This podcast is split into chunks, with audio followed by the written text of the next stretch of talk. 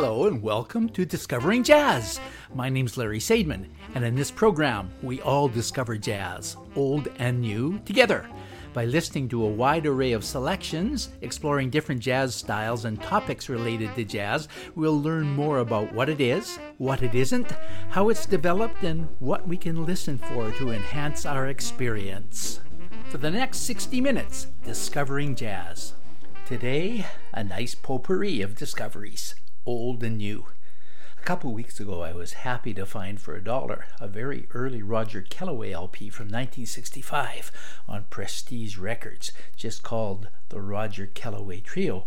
I've been familiar with that name for a while, associating him with Bobby Darin, as he was Darin's musical director and arranged the music for one of my favorite Bobby Darin albums, where he sang songs from Dr. Dolittle. Roger Kellaway has also scored works for chamber orchestra, as well as jazz orchestras, and he's well respected as a composer as well as a jazz pianist.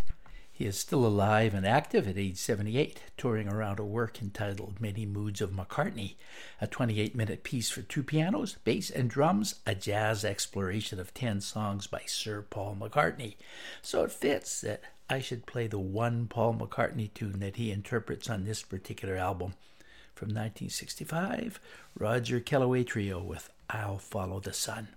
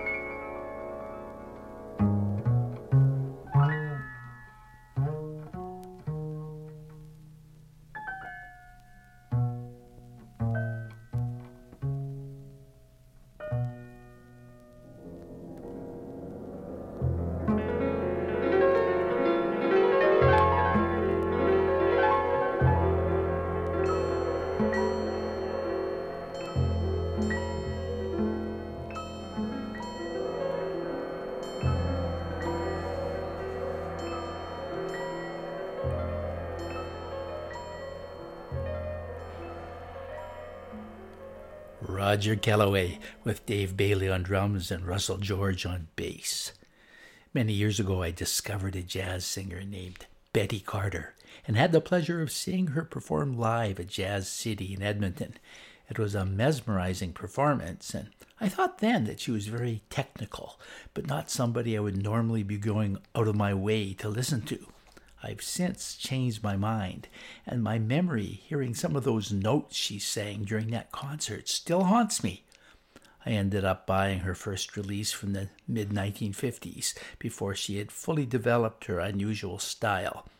And more recently, I discovered Jazzmeia Horn, very much an up and coming jazz singer who's becoming quite popular on the downbeat jazz polls, both with critics and the public. I listen to her and I think of Betty Carter reincarnated. In fact, the latest Jazzmeia Horn album from 2017 has the same title as Betty Carter's very early album from 1956, Social Call. I'm going to play the title track from each. First Betty Carter, then Jazzmeia Horn, 61 years later.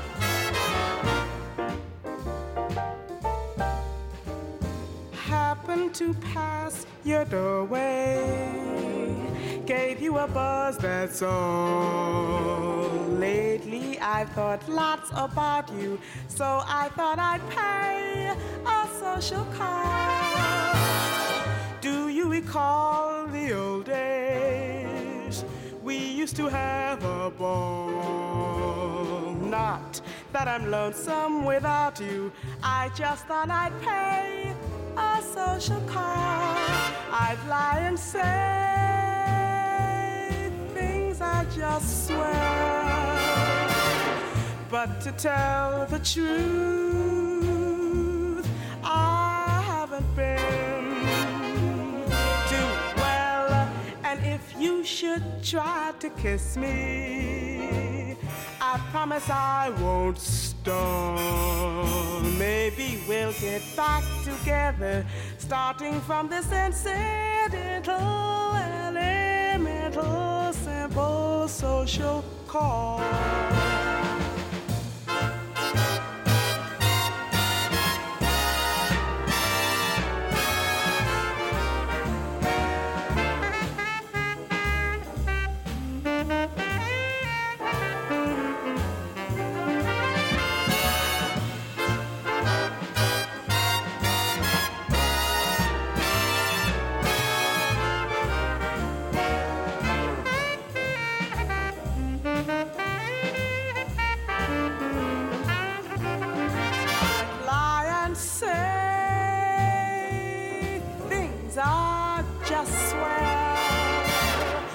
To tell the truth,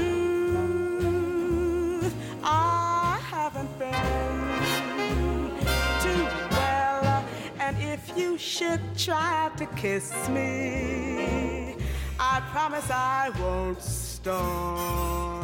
Maybe we'll get back together, starting from this incidental, elemental, simple.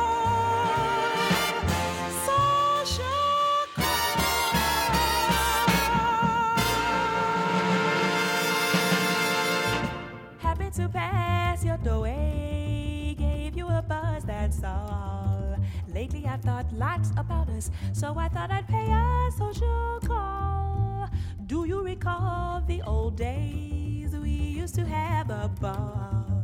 Not there were nothing without them. I just thought I'd pay a social call. I'd lie and say things I just swear. But to tell the truth, we haven't been too well. And if we should try to love, we we know that we won't fall. Maybe we'll get back together, starting from this incidental, elemental, simple social call. Happy to pass your doorway. Gave you a buzz that's all. Lately I thought lots about us. I thought I'd pay a social call. Do you Call the old days we used to have a ball. Not that we're nothing. I just thought I'd pay a social call. I'd lie and say things are just but to tell the truth, tell the truth, we haven't been too well. And if we should try to love, we we know that we won't fall starting from this incidental, elemental, simple social call.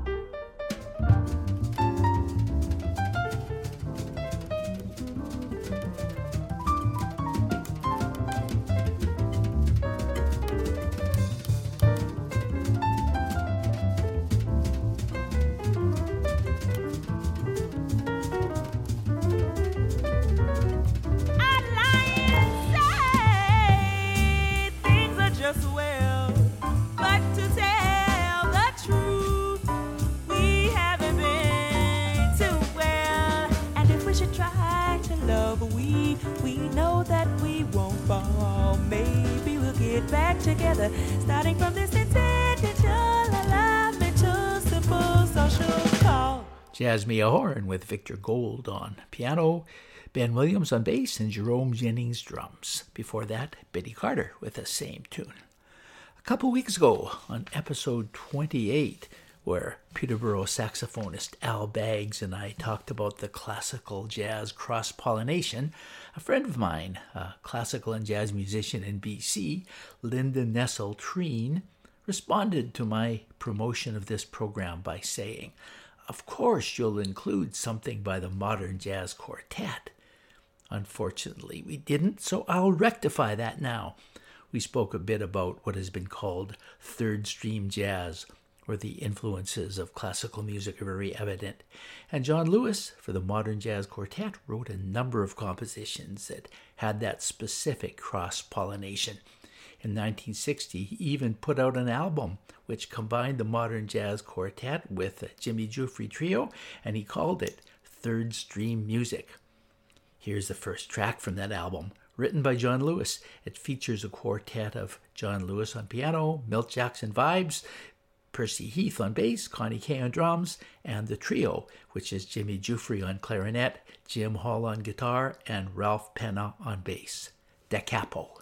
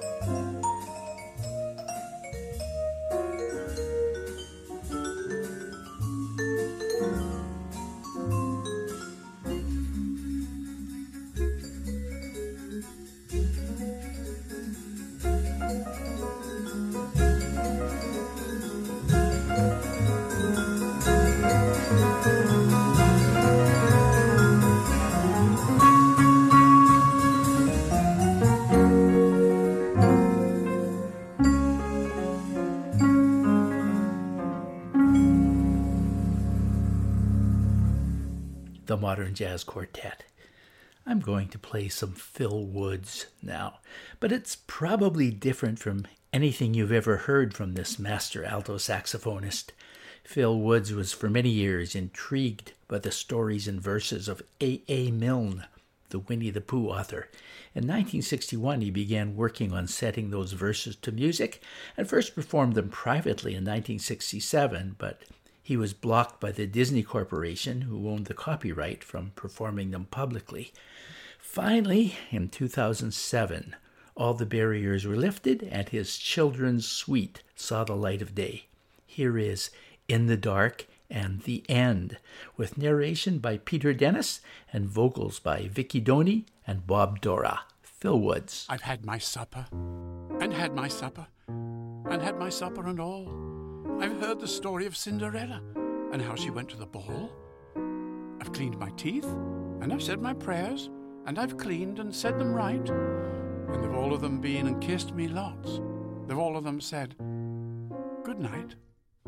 So, here I am in the dark alone. There's nobody here to see. I think to myself. I play to myself. And nobody knows what I say to myself. Here I am in the dark alone. What is it going to be? I can think whatever I like to think. I can play whatever I like to play. I can laugh whatever I like to laugh. There's nobody here but me. I'm talking to a rabbit. I'm talking to the sun. I think I am a hundred. I'm one. I'm lying in a forest. I'm lying in a cave. I'm talking to a dragon. I'm brave. I'm lying on my left side. I'm lying on my right.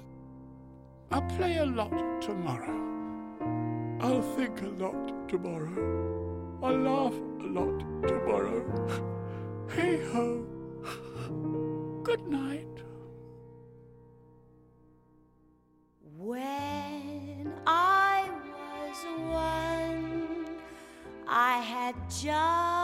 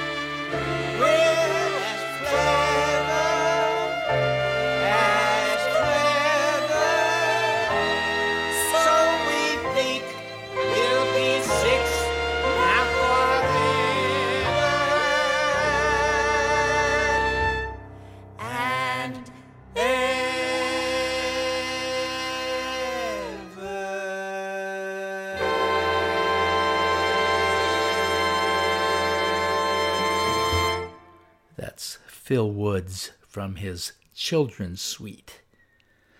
I attended a free clinic recently sponsored by Long and McQuade with jazz trumpeter Chase Sanborn, where he spoke about what he calls jazz tactics, focusing on improvisation. But interestingly, he emphasized the importance of knowing the simple melody, and to him, there is something even more basic than the melody that I think he surprised people with when he emphasized its importance. Listen to what he had to say. You want to learn a tune? What, what's the very first thing you do? You want to learn a tune? What do you think? But even before listening to it. How would you sing it if you don't know it? That's like, here's a tune I was hearing. The first thing you do is you go is you Google uh, "Never Let Me Go" lyrics. Never let me go, love me much too much. If you let me go, life would lose its touch. Where would I be without you? There's no place for me without you. Never let me go. I'd be so lost if you went away. There'd be a thousand hours in a day without you, I know.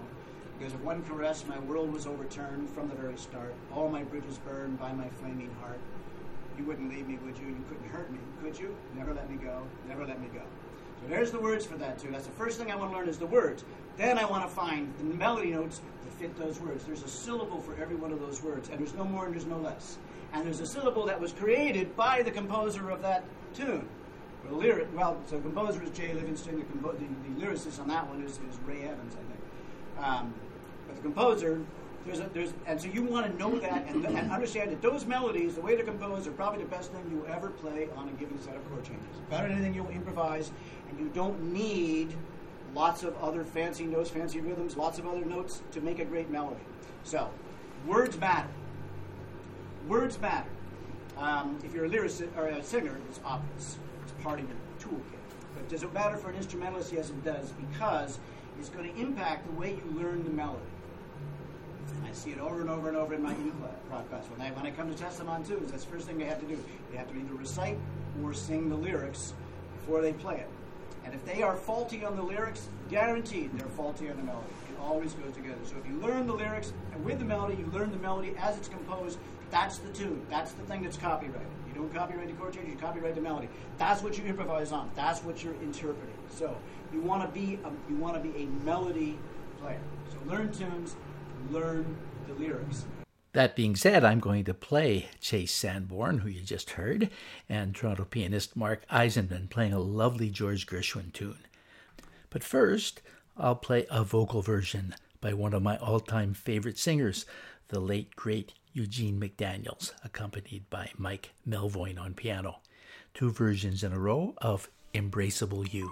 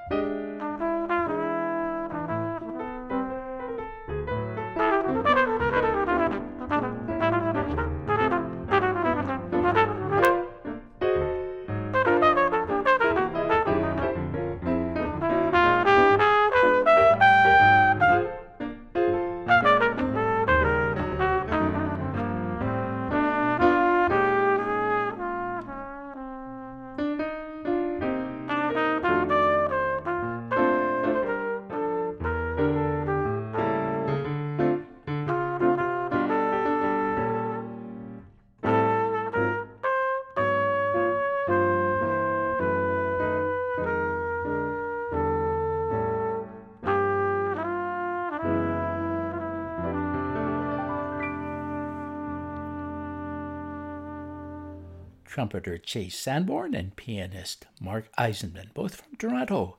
And that's Embraceable You. Before, the same tune by Eugene McDaniels. Last month, we lost a jazz great, classically trained, free jazz pianist, Cecil Taylor. Ben Ratliff in the New York Times described his dazzling physicality and the percussiveness of his playing, his deep, serene Ellingtonian chords and hummingbird attacks above middle C. Unquote.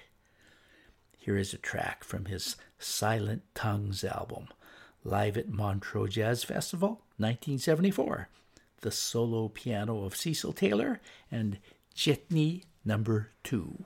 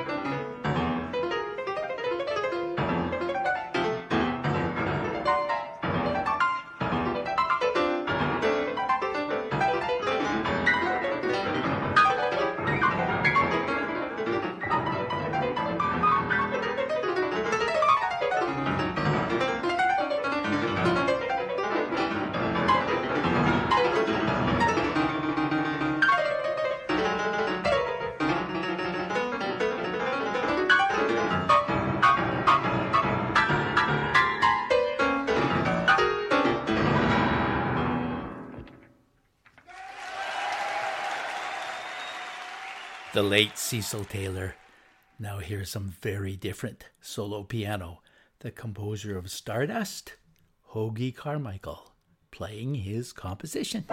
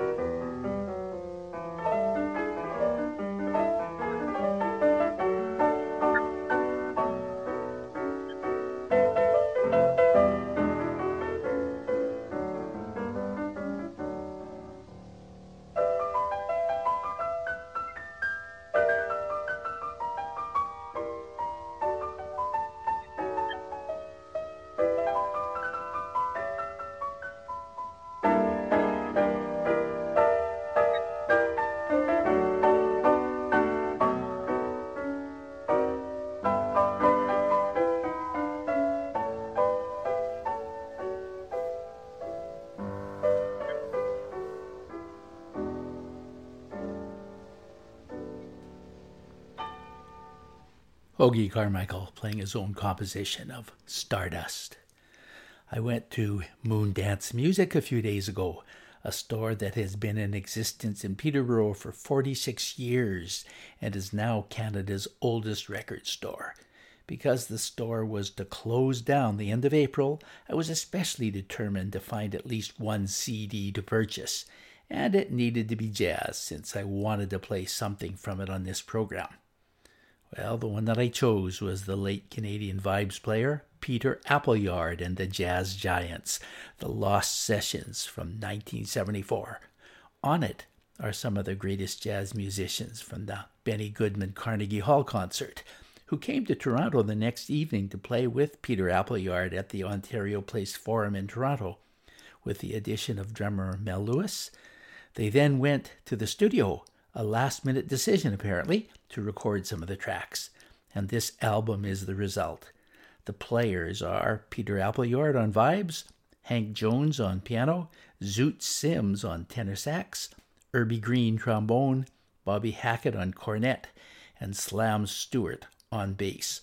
Slam Stewart was also a great scat singer, a unique type of scat that he would do, humming and verbalizing the bass lines that he was playing just an octave higher. On this tune I'm going to play, you can hear him near the end doing that, as well as great solos by all the musicians. Here is Peter Appleyard and the Jazz Giants from 1974 with After You've Gone.